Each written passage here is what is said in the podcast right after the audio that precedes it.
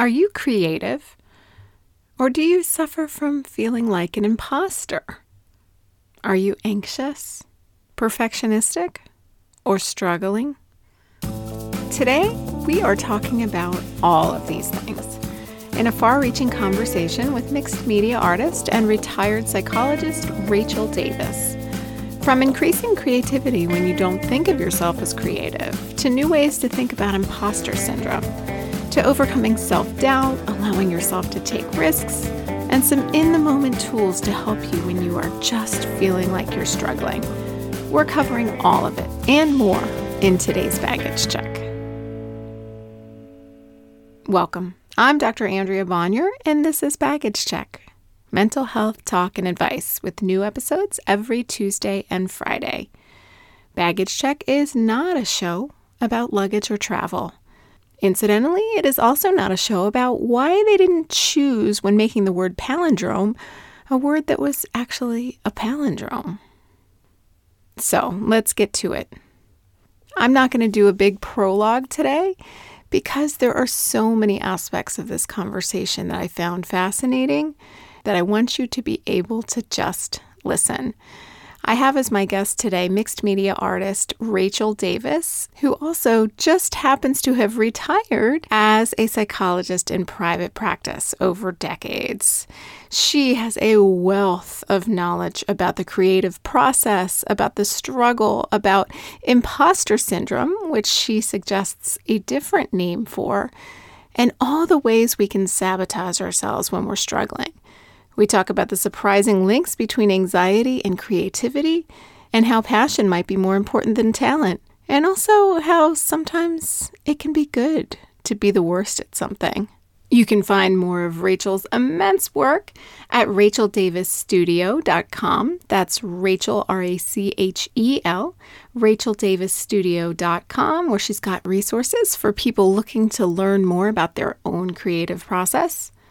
And on Instagram, she's at racheldavisart.bay area. Without further ado, here we go.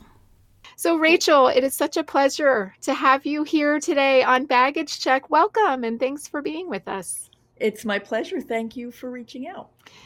So, I would love to hear about your path because you have such a beautiful blend of mm-hmm. really. Mm-hmm having had a devoted career in mental health mm-hmm. and having helped mm-hmm. so many people over decades mm-hmm. and now you're helping people in different ways and you're also able to explore parts of yourself as an artist in ways that you hadn't quite before when you were working so much as a psychologist so why don't you tell me a little bit about your path and where it's gotten you and where you are today okay i'm happy to it's um, i've been a person who always cared deeply about beauty and complicated backstory to that I won't go into necessarily, but my mom and I used to look at magazines together and go to museums, and we were kind of the only ones in our family who cared about visual beauty. There were plenty of plenty mm. of creativity in my family, um, but it was just never like being an artist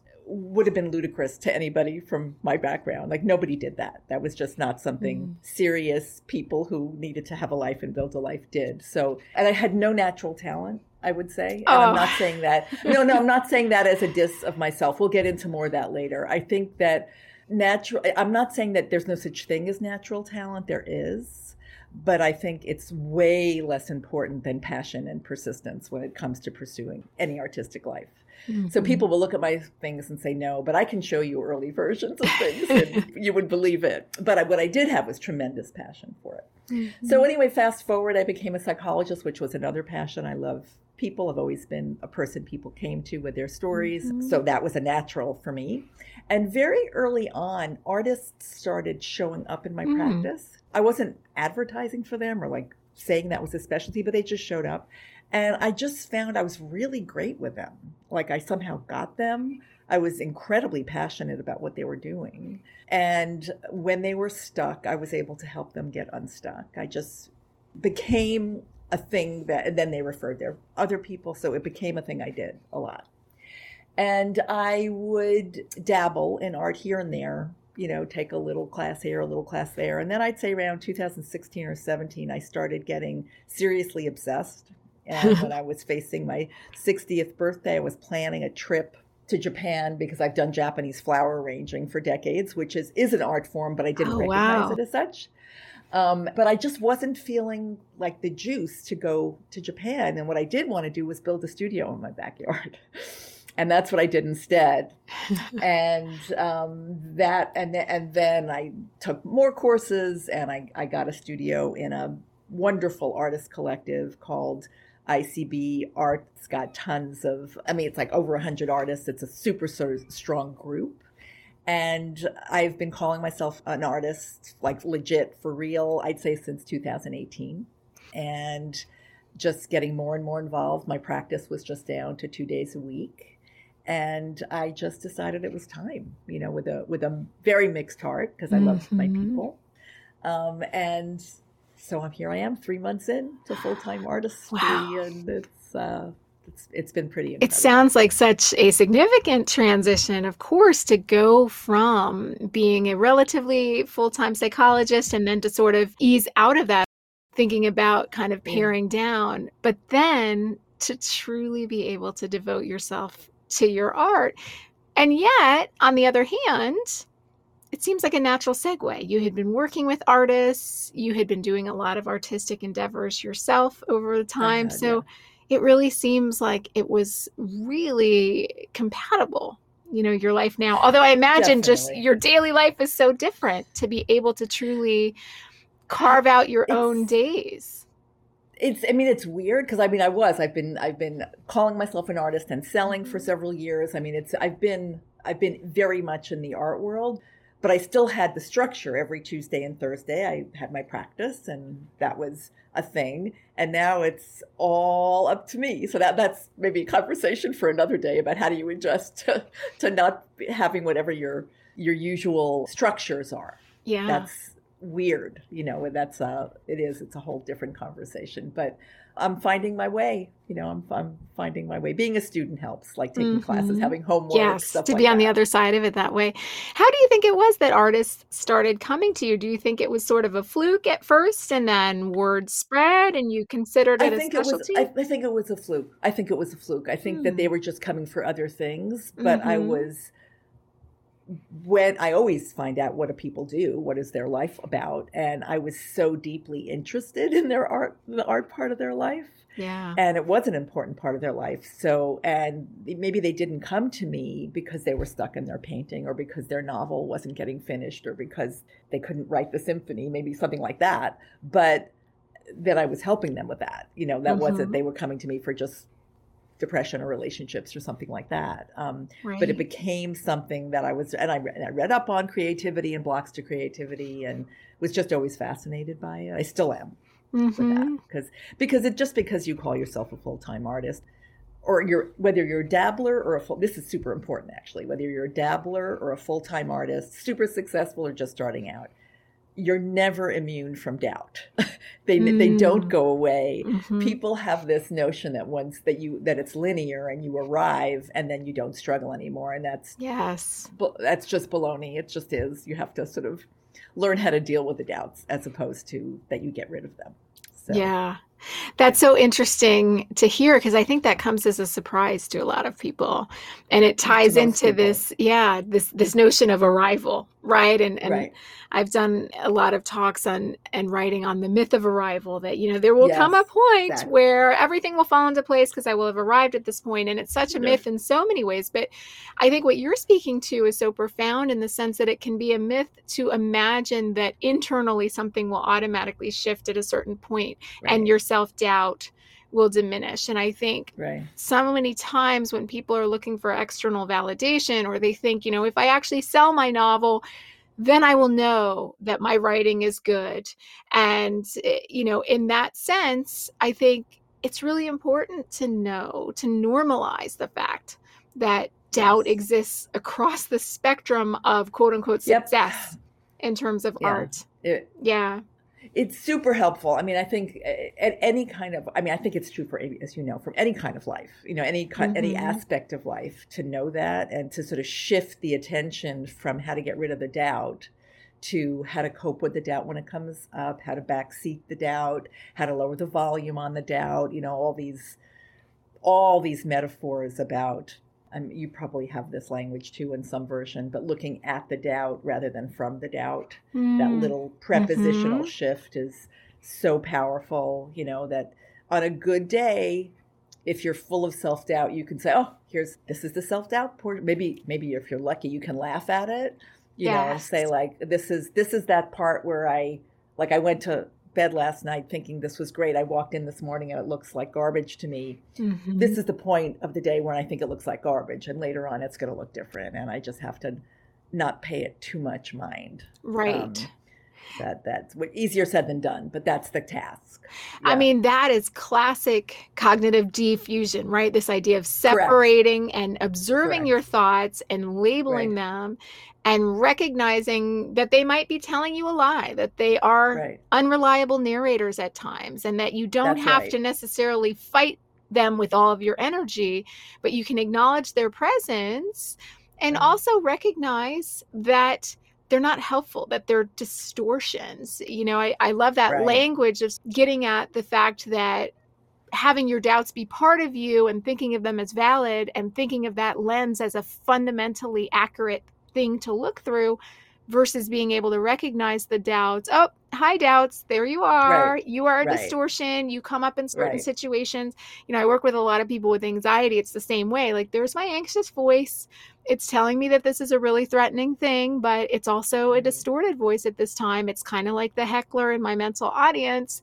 Let me separate from it as an observer and disempower it in that way and I, I, that's absolutely the way I led my practice and the way I tried to lead my my art life with mm-hmm. myself and with the people that I've worked with who are struggling with artistic stuckness or whatever roadblocks they're at. But sometimes again it's easier said than done. And I think it's also important to recognize when you're in the throes of a really bad like it's not just a little self-doubt it's mm-hmm. like you're mm-hmm. paralyzed and it's horrible yes. and then i think I, I, really think it's good to just sort of turn your attention to how do you know that mm-hmm. like and maybe mm-hmm. it's that you're repeating yourself that it's really getting vicious in there and that you can't stop you can't get off the treadmill and then mm-hmm. i think it's like you, it's good to have like your people who you can call they're on call for you and you say to mm. them i'm going to call you when my brain just won't work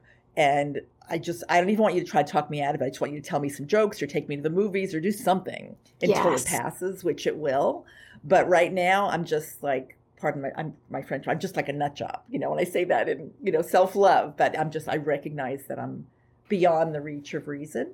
Mm-hmm. Um, it's not mm-hmm. it's not a mm-hmm. big deal, but it is important to recognize so you don't like lose a lot of time and Right. You know, but just kind of be by my side so I'm not alone with my misery, making myself more miserable and extending my suffering. I was all about like reducing suffering and with the art, increasing joy you know, because, yes. and so that's why it's important to recognize when you've really gone off your own deep end. Yes, um, for and, sure, for sure. Yeah. And I find in those situations sometimes too, something just more physical too, a change of scenery. Like, okay, I'm, Perfect. I'm going to turn my attention elsewhere. I'm going to take a walk outside in the cold, fresh air and it's going to just love it. It's going to get me out of that pathway or I'm going to do, you know, a minute of running in place or dancing to a song love just it. to get that physical Fantastic. part. You know, there are certain yoga poses that are devoted to like, okay, let's let this go and like let's yes. tune ourselves elsewhere.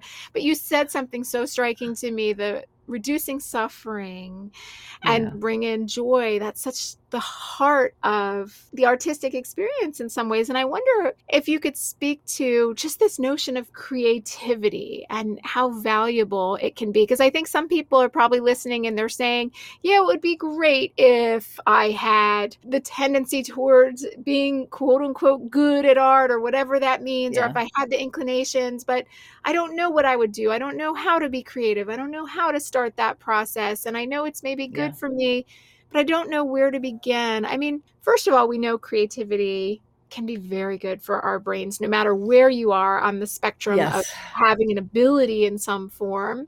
Right. Where do you even begin thinking about the benefits of creativity and, and how to try to approach that for the average person? gonna, I'm gonna make a note because I want to get back to like a two tier way to reduce suffering quickly. So I'm gonna get to Mhm. that. We'll get back to that later. Wonderful. But to your question about how to get started, I think one of the principal problems is that people get very binary about it. They get Mm. either you're creative or you're not creative. Mhm. Hard stop, hard division, and never the twain shall meet. And it's a terrible disservice to people because the I'll start with the benefits of creativity, which are the the principal one you and I talked about it briefly before. Having been a psychologist for so many decades, one of the things I noticed about anxiety, which is the most common thing people come to us for, is that anxiety is an incredibly creative pursuit. It's Mhm. uh, when you're when you're in the throes of anxiety, you're making stuff up. You're making Mhm. stuff It's up true. about the past, about the past. Like, if only I had done this scenario. And people can be very creative with the scenario that would have worked out better rather than the one that happened. And Mhm. spending a lot of time retrospectively authoring something that has already occurred differently. So Mhm. making up a story. Or they're projecting into the, the horrible, the many horrible things that can happen in the future with excruciating detail. And I don't mean this Mhm. to be cute. I mean, I mean people, as you know, they're, it's excruciating. People are in tremendous suffering in what they're telling themselves might happen. So right there, that's creative. And Mhm. I was always asking, that was part of my intake process when I worked with people, do you have any creative pursuits, any hobbies, any things that you like to do? Often people didn't, but often people did. They just didn't label them as creative. It might be that they loved improvising in the kitchen. It might Mhm. be that they loved, they went crazy decorating the cakes for their kids' birthdays. It Mhm. might mean that they um, loved shopping at thrift stores and with, and they were the one that their friends called because they really knew how to pull stuff together. You know, there Mhm. were all these ways that they were mixing things up and trying new new pathways and not just doing things, you know, like line, line, line, you know, like in a line, Yes. Uh, meandering, taking flexible paths. Mhm. Um, and so I would say, you know, creativity is just like if you find something, and I'll I'll work with you to help you know what that something might be, given what you do already. But if you turn your attention to the creative pursuit instead of the creative anxiety, Mhm. you can't do two creative things at once. Like your mind's going to be busy. yeah. Your mind's going to be busy in a much more pleasurable way. Like if you're Yeah. making stuff up, let it be stuff that gives you joy. And that afterwards, you either have something to show for it or you have a higher mood, which you will. you know, Mhm. When I get into a tangle about how I'm stuck about my art, which of course I do, there is no getting out of it in your head. None. Mhm. The only way to get out of it is to get into the studio, even if you're doing crap. Pardon my, you know, it's good. It's going to be because then at least you have some stuff to respond to, and you can see like that's wrong, that's not working, and let me try this. Mhm. But you're going to feel better than if you spent that half hour in your bedroom obsessing about how you're not making progress. Ah, there's like- yeah. No way. There's no way anybody's going to feel better in scenario whatever it was two versus scenario one where you're actually working. Yeah. Well, it has a parallel too to that idea of how do I become a writer? Well, you start writing. Right, right. That's right. you know, right. even for people without writer's block, it's like there's no way forward but to do. Correct. To just start doing. And like you said, no matter what the quote unquote quality is, the process Yeah. itself is the step Yeah. that you need. And I love that idea of the creativity of anxiety because it's true. I mean, some of Yeah, my clients with that. If they were to write their worst case catastrophic scenarios into a book, it would be a thriller novel. Right, like, and then this right. happened, and then this Right. car crash came out of Right. nowhere, and then Right. my my kid's peanut allergy turned into this devastating thing where they were dead within seconds of going to school, or you know whatever it is. exactly. And it's like exactly. How interesting to try to point out that that creativity can be channeled into something that can take their attention away from the catastrophizing and into a new pursuit. It really reminds me of the way that some of the most talented artists or poets or dancers or musicians or comedians are coming sometimes from a place of struggle and challenge and pain, but they're turning it into something of beauty of joy, of growth. Yeah. There's such a parallel there in that process. And I love how you can bring that out in people by helping them see it that way. That, you know, you're already yeah. telling yourselves these very creative stories. What would happen if that was channeled in a more into something different like yeah yeah the other thing that the other huge benefit i see to creativity for people's lives besides reducing the suffering the anxious mm-hmm. creativity is the flexibility because mm. a common thread to all truly creative people is flexibility and as i'm sure you know like flexibility is the, probably the most important thing in mental health is mm-hmm. flexibility mm-hmm. and to be creative you have to be free to roam yes you have to be free to change it up and like when and like you said sometimes it's really important if you're stuck in your head to get up and move like that's changing it up there's all mm-hmm. different ways to change it up you know yeah. um, one of the best ways for an, any kind of artist to change it up is to like it might be many musicians play different instruments mm-hmm. they might go mm-hmm. to a different instruments i don't know if you saw the beatles documentary on yeah see how they were all like they were all like wandering to the, each other's instruments i they mean it were. was thrilling to watch that you yes. know to, and and i sort of like you could see things get loosened up when they did stuff like that yeah. So um, I, I think that when you are exercising a creative muscle, again, whether it's in the kitchen or like in the in the or maybe you lead nature walks, and the, it, it, really doesn't matter what it is. Mm-hmm. Um, but when you're doing that, you're being creative, and you're going to notice different new things. Mm-hmm. And a hallmark of depression, maybe rumination, like we know, we know rumination is when you're going around and around and around mm-hmm. in a mm-hmm. circle and nothing's shifting that's and it's super highly correlated with depression yeah. And when you're being creative, when you're just looking for different answers, you're looking, you're asking yes. different questions. It doesn't mean it solves it, but it breaks that like downward spiral of misery. Mm-hmm. Um, so, you know, I was always when I was working, I was very big on telling people not to be. You think it's just thoughts, but those are dangerous thoughts, man. Like you like be be on guard for that kind of stuck thinking the stuckness yes yeah, and that's what we've really learned with some of the research is that it's not the negative thoughts per se it's the negative thoughts becoming sticky that really right. is associated with anxiety and depression because when you're in that rut you can't see a way out and that mm-hmm. rumination mm-hmm. rut the pathway just gets more and more well right. worn and there's no right. flexibility I mean, I think some of the more recent treatment options for severe depression, like things including psychedelics and things like that, they involve the same principle, which is being able to step outside totally, of the normal yes. neuronal pathways, right. you know, whether you want to look at it biologically yeah. and say, hey, I'm building new synaptic connections, or whether you want to look at it just more philosophically and say, I'm taking a different mindset.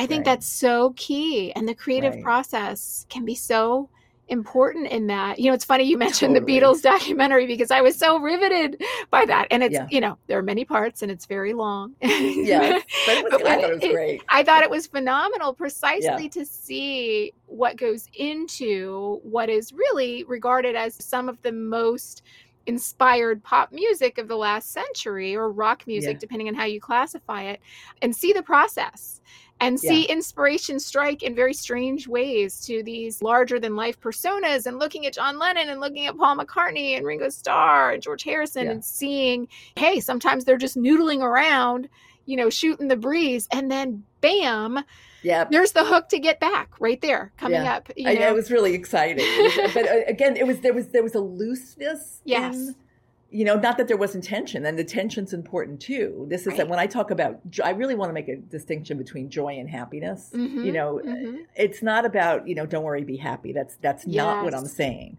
What I'm saying is, you know, that joy is a sort of a rightness with yourself, mm-hmm. you know, and an openness to things, and those might be sad things, but they're not like yes. down things. They're it's just it's more like a, an openness to like a fullness Yes. That's what I'm really describing. And I think in general people struggle with that, but I think in America we struggle with that. I notice that, for example, now since I'm retired, people will say, "How's it going?" and I'll say, "You know, I love this, and this is this part's hard. I'm still adjusting to it." And people will say, "Oh, so do you want to go back?" Like, people, and I said, "No, no, I'm not saying that. I'm not saying that. Yes, I miss my people, and I miss them. I'm not saying I want to go back. I'm saying it's complicated. I'm saying there's like mixed feelings. There's full feelings, Right. and I think creativity makes room for all of that." Mm-hmm.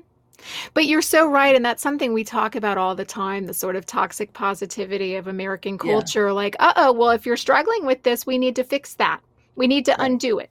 If retirement is a challenge in certain ways, that means that you shouldn't have retired or, you know, whatever. And it's like, whoa, whoa, whoa, whoa, whoa.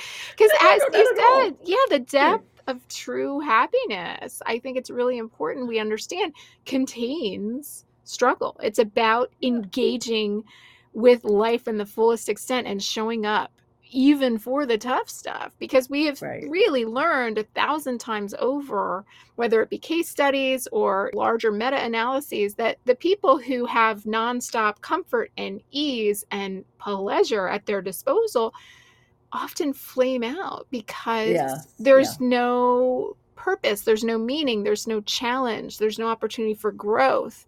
And I think a lot of people really associate, oh, the opposite of depression is being happy all the time and Right. everything's going comfortably Right. and easy. And oh, retirement is the best I've ever felt about anything. And there's nothing that I would change. And there's nothing. And it's like, no, no, no. Being able to find meaning in that struggle and to say, hey, this is tough in certain ways. And I I'm mourning for the fact in certain ways that I'm not seeing clients anymore, but look at this other thing that I've got. That's Yeah. that's the heart of it, right? Is really Yeah. engaging and leaning in and saying, I'm going to feel all of it and I'm going to show up for it. and it's not even the but it's like um it's and i'm feeling this Yes, you know it's the- exactly. it's and and like all these things I, all these things make room for all of them Yeah. and you know that with for the people who like don't know what creativity would look like i would ask them to broaden their definition of what creativity is. Hmm you know like if you say to yourself well you know picasso's creative and therefore i'm not like hmm you know that's that's going to be a tough one for anybody. And one you know Yeah. one of the things about him that made him so creative is how freewheeling he was in what was creative. Hmm you know that he Mhm. did everything. Nothing was off limits. Um, i think people often give themselves these rules. Like i for example i do figurative work i do representational work and i do abstract work. Hmm um, do I struggle with that? Because I should have a coherent body of work and people should always be able to know what to expect when they see me? Yeah.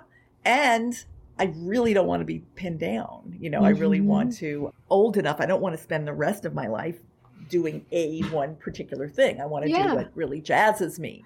yeah. um, And I, I think that makes us more, again, that just opens up more channels for creativity. Yes. And I'll have to, when I get better, you have to spend time at something to get better at it. That's true. I'm not saying that's not true. yeah. But basically, don't get so rigid about what constitutes creativity. hmm And then more doors will open up to you. And I just know your life. will- I'm such an evangelist. I mean, I know your life will be better for it. You know, Yes. that a, a life Yeah. without that is not as rich as it could be. And I really believe it's open to anybody that it's, if you have passion for it and if you hang in there sounds so, um, doesn't sound like fun.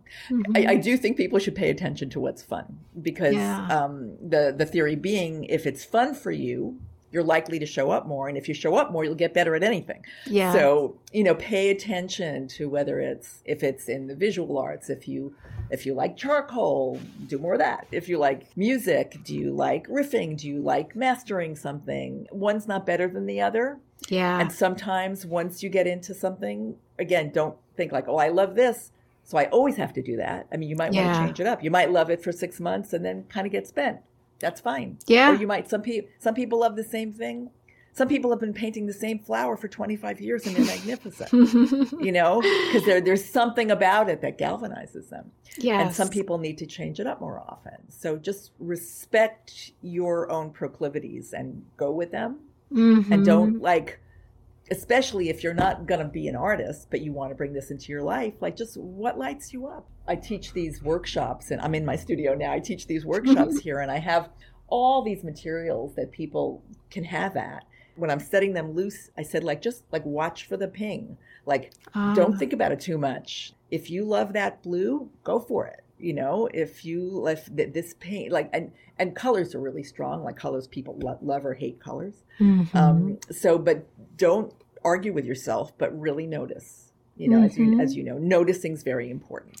Yeah. so being that observer attention. and also letting yourself prioritize fun for its own sake for the process of it and this is something culturally that i think americans struggle with and i feel Yeah. like at the beginning of the pandemic Oh, people yeah, gave themselves permission maybe Yes. to do something for its own sake it's like Yeah. well my social schedule's wiped clean because we're not gathering so therefore i will bake some sourdough bread or i will do you know a, a little craft or i will try this home improvement project that i wouldn't have been able to devote a friday night to before or whatever it was and we saw this brief little resurgence of people allowing themselves i feel like to do creative things for their own sake. I mean, I remember trying a Yeah. bunch of things that by external measures I was terrible at, but it was kind Right. of fun. just for the you fun, know? just for the fun, Right. right?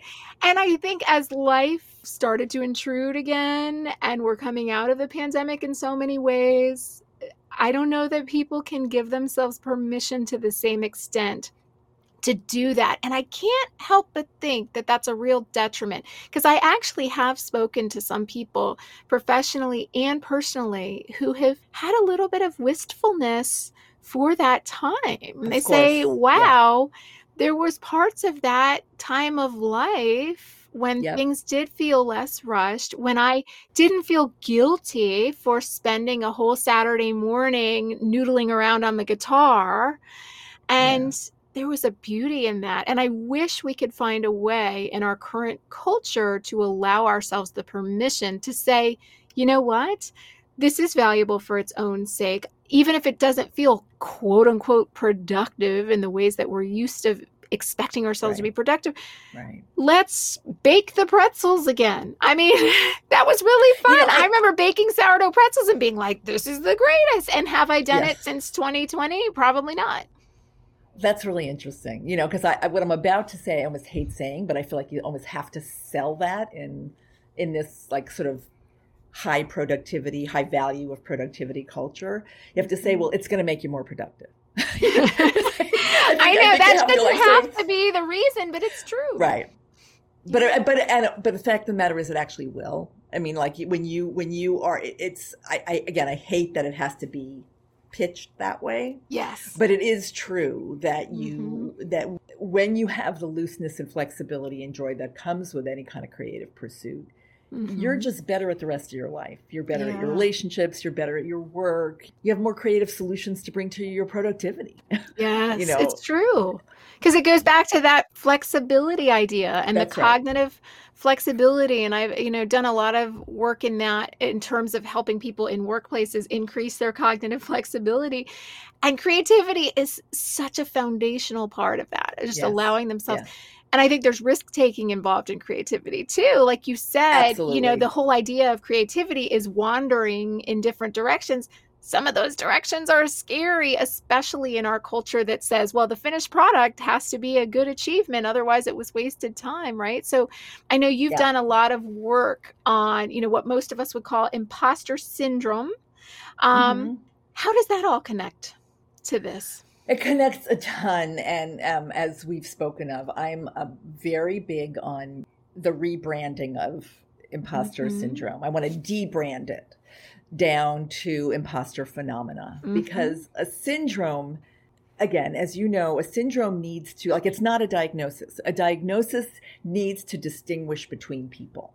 Mm-hmm. And when you talk about imposter syndrome, which is a se- imposter phenomena, at least even though I'm an evangelist for not calling it that, um, um, but imposter phenomena is ba- the reason I like the word phenomena instead of syndrome is a phenomena is something that comes and something that goes. At least as Mm. important. It's something that goes.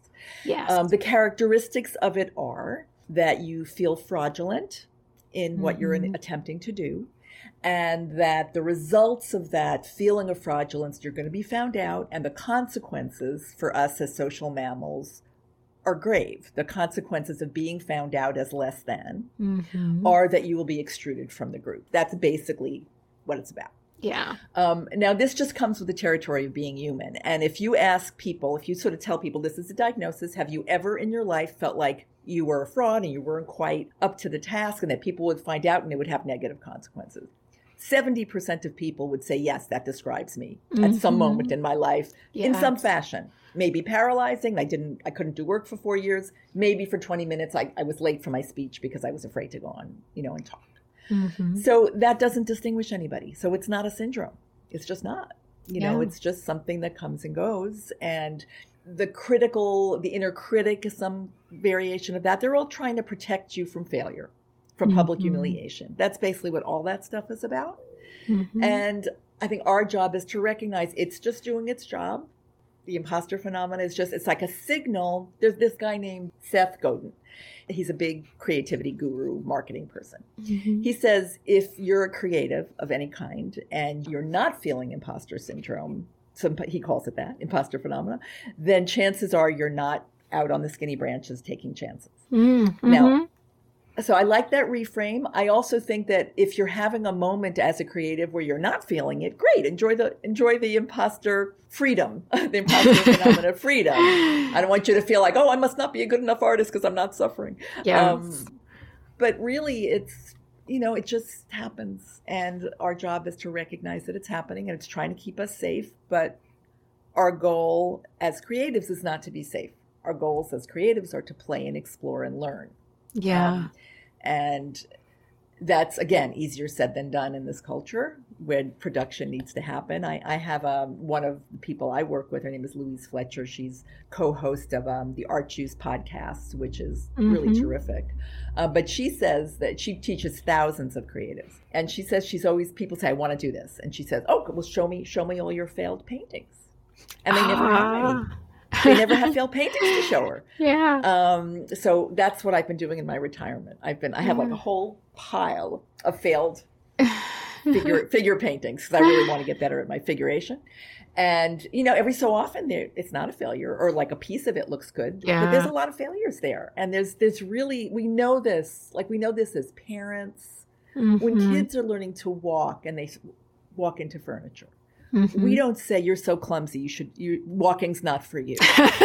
it's so true. We don't do- Yeah. we don't do that. You know, we know Yeah. what, they'll know next time they won't bump into that. You know, Yeah. they'll pick it a little slower. They'll figure it out. You know, you need to fail. You need to fail a lot to get better at stuff. And yes. somehow with the arts, there's this concept of the gap that you and I talked about a little bit. That Mhm. Ira Glass, uh, from another great podcast, Yes. This American Life, he talks about the gap. Anybody can look it up on on YouTube.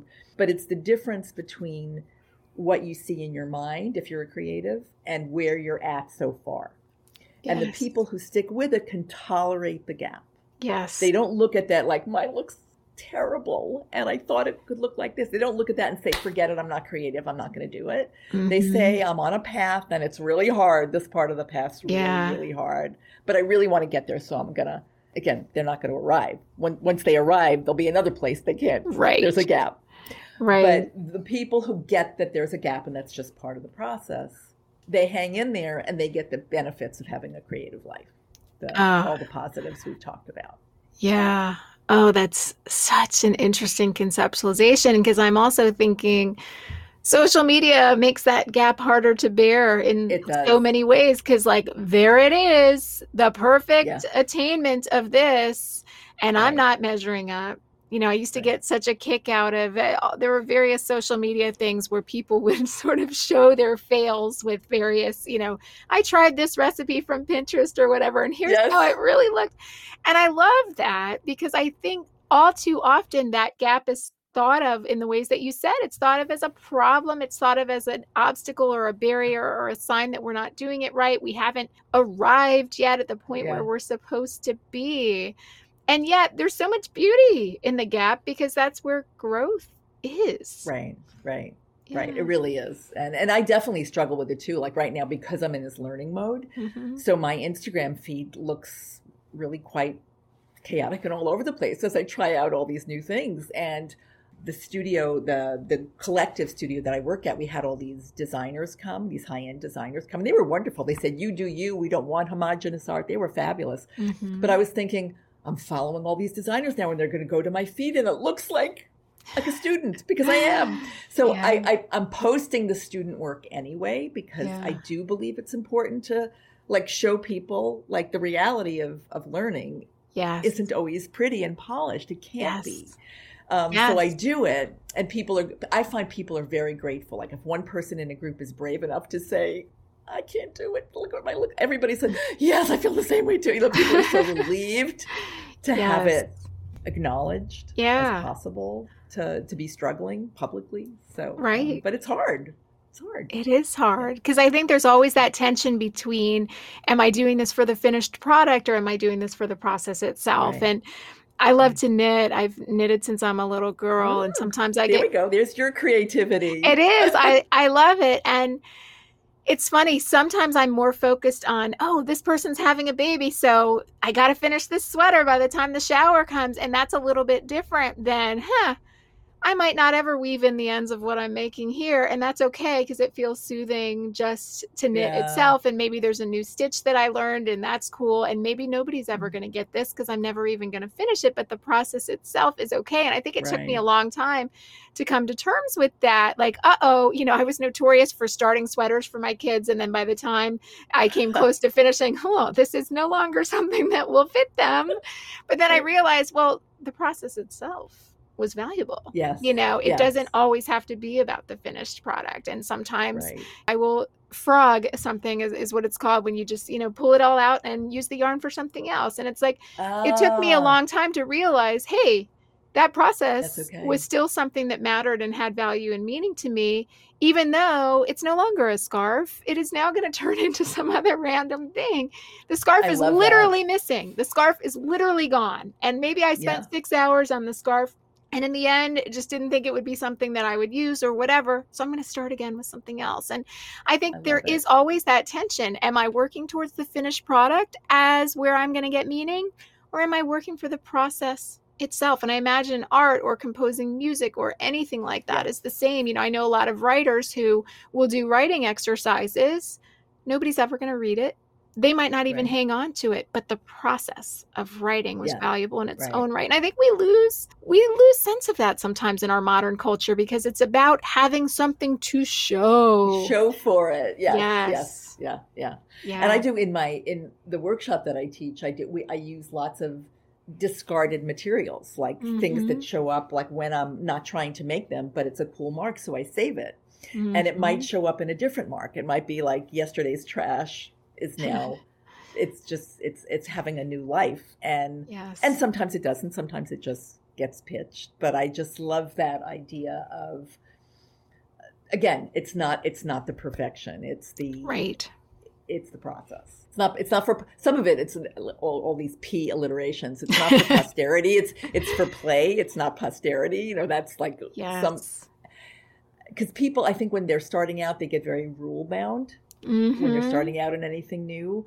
And my, you know, they have to use paper that's archival and paint that's archival. I'm thinking like the chances of my work being looked at in 500, 600 years, they're, sl- they're slim. But if that happens, let the archivists deal with it then. now I'm just going to play and not be too hung up on the, on the materials. Yes. Exactly. Because uh, that's anything that's a barrier to doing it is not my friend. Yes. Um, so if the rule is serving me continuing to work, great. And if mm-hmm. it's not, I'm, I'm going to try to break it. Yeah, because in some ways, rules can bring structure. In other ways, they can be so confining that right. they tamp down immeasurably on creativity. I right. imagine. And so part of the process is figuring out what rules can be guideposts and what rules can be chucked, right? And that changes at different points of the creative process. Yes. You know, like it's not it's not like, oh, I'll never use that rule again, but right now that rule's not serving me. It might yes. be serving me tomorrow or in 6 months. Mm-hmm. Um, but just to sort of again, that's the noticing to check in. Is this working? Is this serving? How am I feeling? Yeah. Am I feeling more free to take chances? Am I feeling super constrained? Am I feeling bored? You know, just to do a lot of check-ins with yourself. Mm-hmm. Yeah, the noticing, we keep coming back to that because it's so Yeah. crucial. And noticing, I think, in a non judgmental and self compassionate way, right? I mean, the heart of Totally. mindfulness is really just being curious Totally. Yeah. rather than being judgmental. I'm curious about how this makes me feel. I'm noticing how this makes me It's- think. or that's such a great point, Andrea. It's Mhm. such an important point. It's not like Yeah. I noticed that I'm beating myself up, and then you beat yourself up. Yourself up. You know? yes, we talk Right. about that a lot on this podcast. You know, anxiety about anxiety. Yes. anger yes. about being angry you know and i always sort of joke that that's like the exponents on emotions right that extra Totally, that extra level of judgment yes. you know Yeah.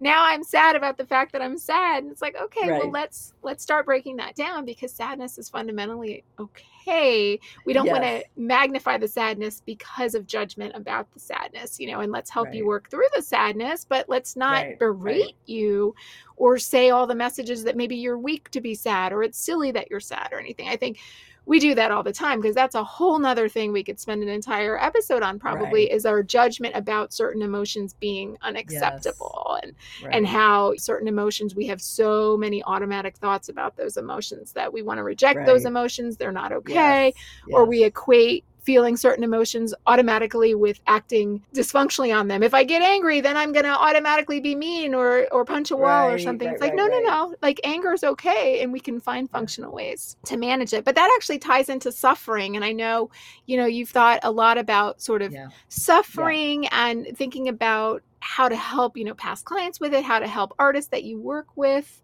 with the fundamental suffering. And the truth is a lot of people right now, I think, would say that they're suffering, you know, Yeah. and that things feel too much, um, that they're still not feeling like whatever anxiety or maybe depression has been exacerbated by the disruptions in our lives due to pandemics, that that still hasn't ever really returned to whatever Mhm. normal should be. You know, there's a Mhm. lot of still uncertainty about the economy. There's Mm. there's a lot of suffering out Mhm. there and i know suffering is a concept that you know you've thought about quite a lot And there's well, there's this is not what I'm going to say. I don't want people to think of as like a quick fix because it's not, but it's just um, just something to remember that can alleviate suffering in the moment. And um, again, I have a it's well obvious that I have a passionate belief that sort of having a creative pursuit helps you in general with suffering, but specifically like those times when you just are really feeling snowed under.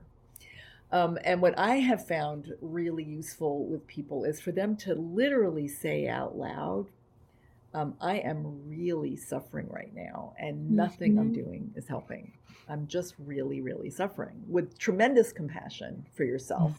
Not like, you know, like not like that kind of, but to really just sort of just representing it in language activates the part of your brain that give, gives you some distance just Mhm. that act of putting words to it.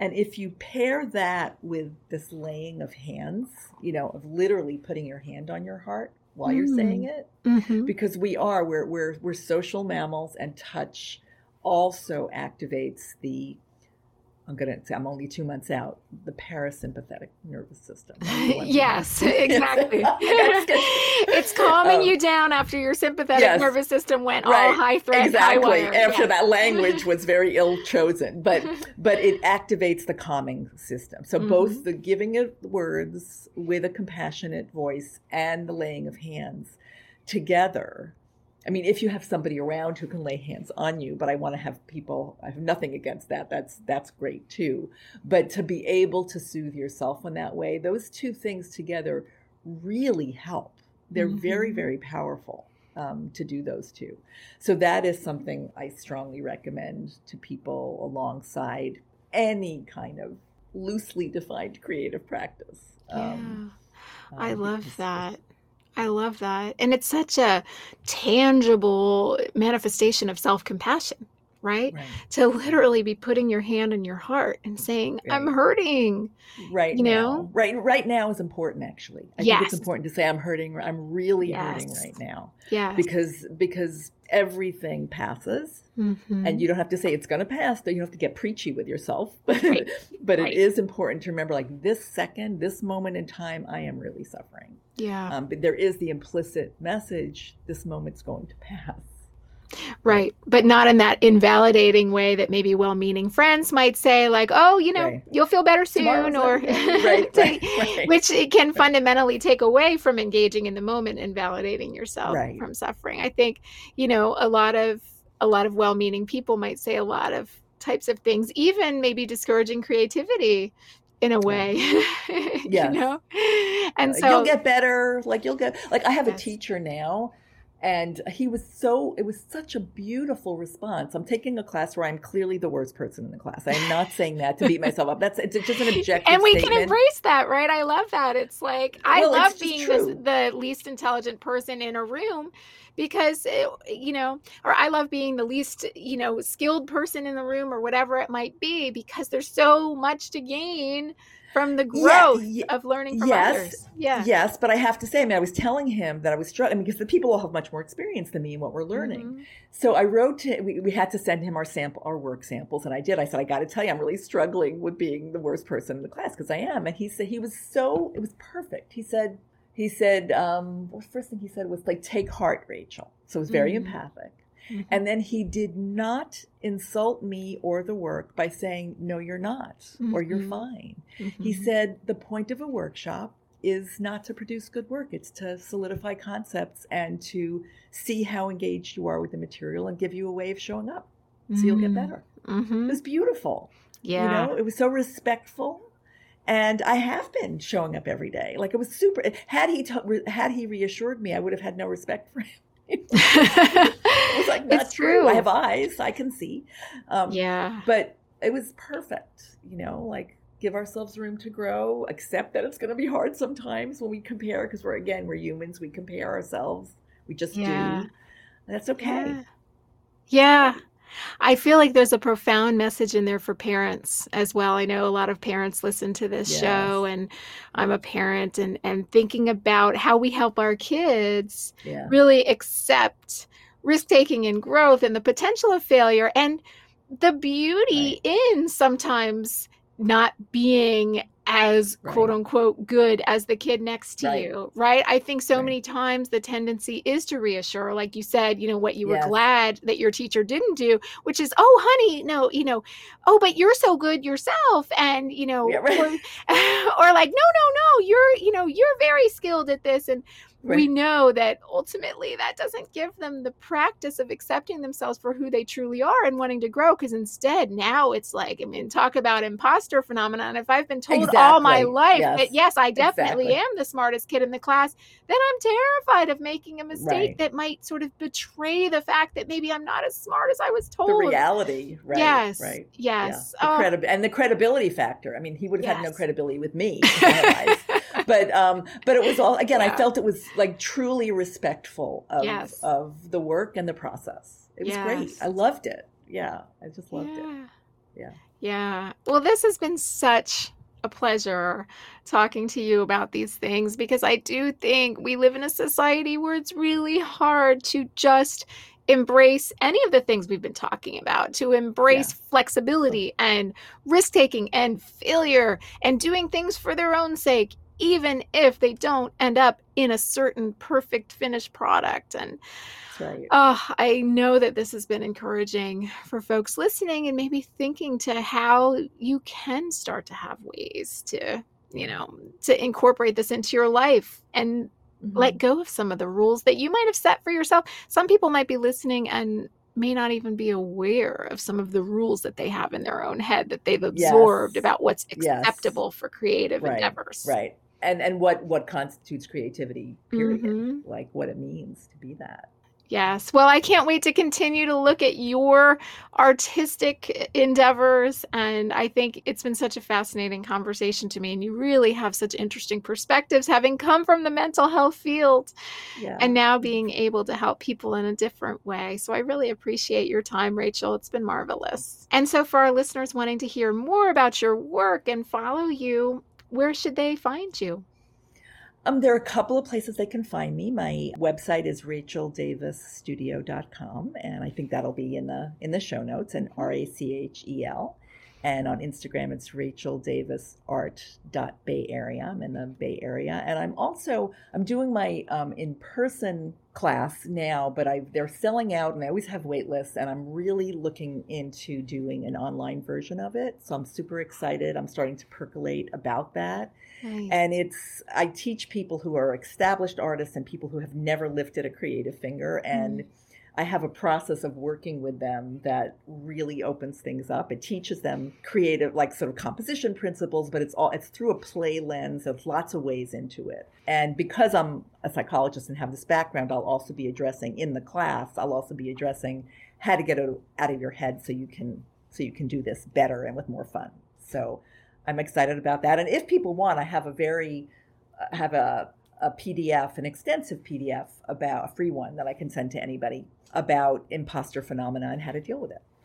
So, oh, what a wonderful resource for folks. That's marvelous. That's wonderful. And so just yeah, reach out to me through my website, and I'm happy to keep you posted. Fantastic. Thank you again so much, Rachel. Oh, you're so welcome. You're so welcome. It was really fun. I'm super, I was delighted to get your invite, and it was just as much fun as I thought it would be. Thank you. Thanks for joining me today. Once again, I'm Dr. Andrea Bonior, and this has been Baggage Check with new episodes every Tuesday and Friday. Join us on Instagram at Baggage Check Podcast. Give us your take and opinions on topics and guests. And you know you've got that friend who listens to like 17 podcasts?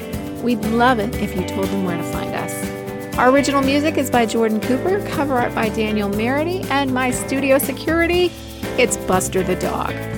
Until next time, Take good care.